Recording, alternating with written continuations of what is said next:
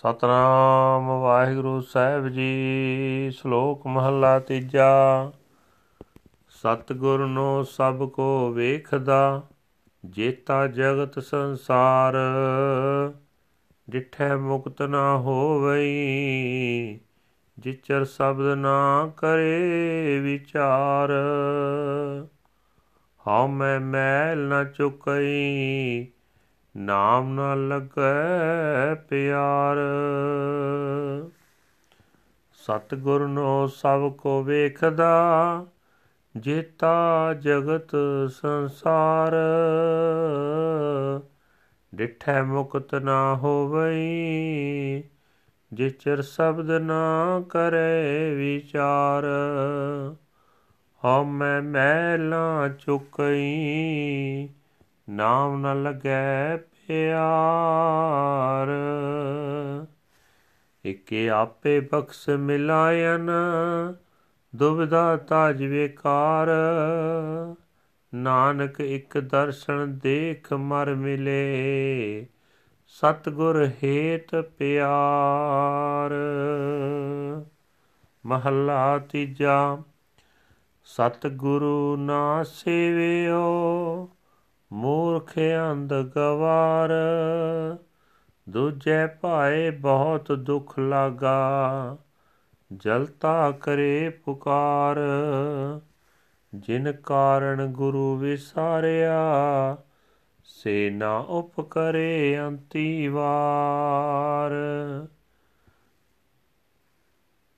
ਨਾਨਕ ਗੁਰਮਤੀ ਸੁਖ ਪਾਇਆ ਬਖਸ਼ੇ ਬਖਸ਼ਣ ਹਾਰ ਪੌੜੀ, ਤੂੰ ਆਪੇ ਆਪ ਆਪ ਸਭ ਕਰਤਾ, ਕੋਈ ਦੂਜਾ ਹੋਏ ਸੋ ਅਵਰੋ ਕਹੀਐ। ਹਰ ਆਪੇ ਬੋਲੇ, ਆਪ ਬੁਲਾਵੇ, ਹਰ ਆਪੇ ਜਲ ਥਲ ਰਵ ਰਹੀਐ। ਹਰ ਆਪੇ ਮਾਰੈ, ਹਰ ਆਪੇ ਛੋੜੈ ਮਨ ਹਰ ਹਰ ਸਰਣੀ ਪੜ ਰਹੀਐ। ਹਰ ਬਿਨ ਕੋਈ ਮਾਰ ਜੀਵਾਲ ਨ ਸਕੈ। ਮਨ ਹੋਏ ਨਿਚਿੰਦ, ਨਿਸਲ ਹੋਏ ਰਹੀਐ।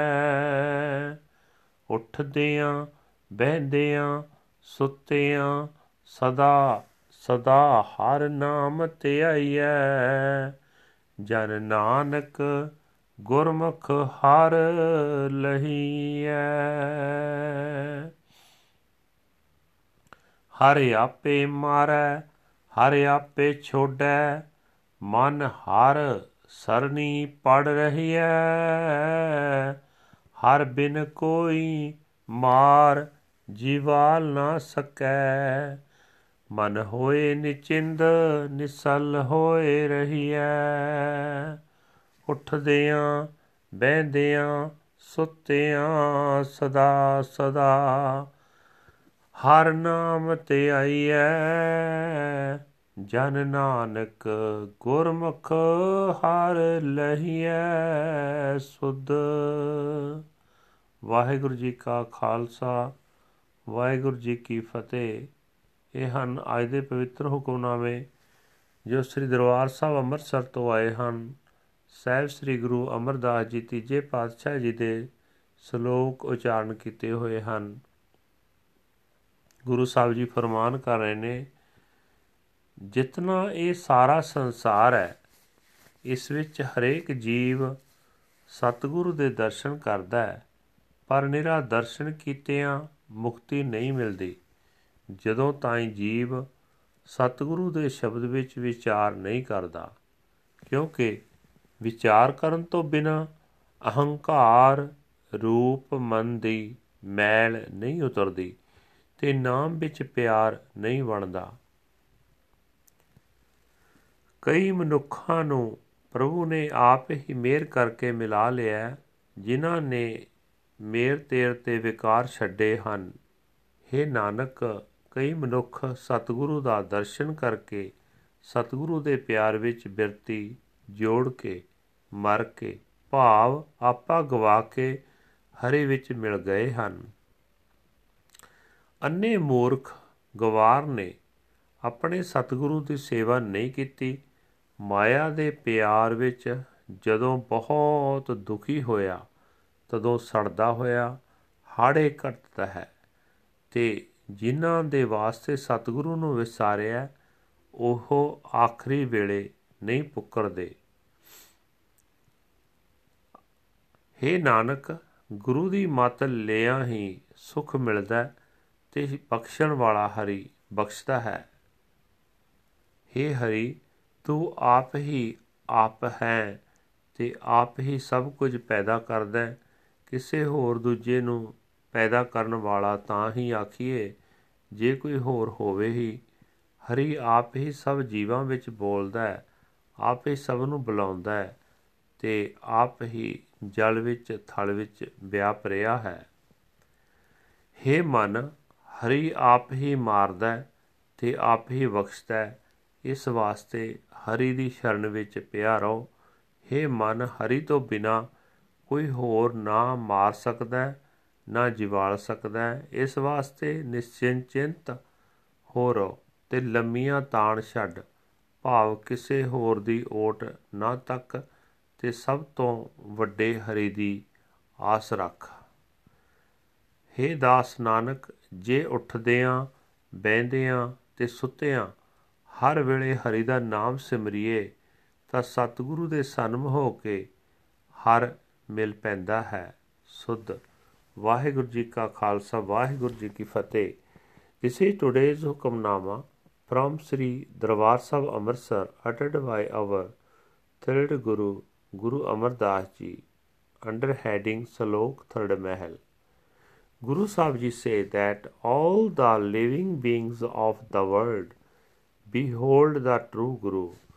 One is not liberated by merely seeing him unless one contemplates the word of his Shabad the filth of ego is not removed, and he does not enshrine love for the Nam. The Lord forgives some and unites them with himself. They forsake their duality and sinful ways. O Nanak, some behold the blessed vision of the true Guru's darshan with love and affection. Conquering their ego, they meet with the Lord. Third Mahal. The foolish, blind clown does not serve the true Guru.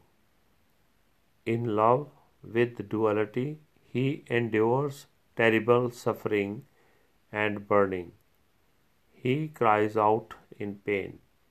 He forgets the Guru for the sake of mere objects but they will not come to his rescue in the end.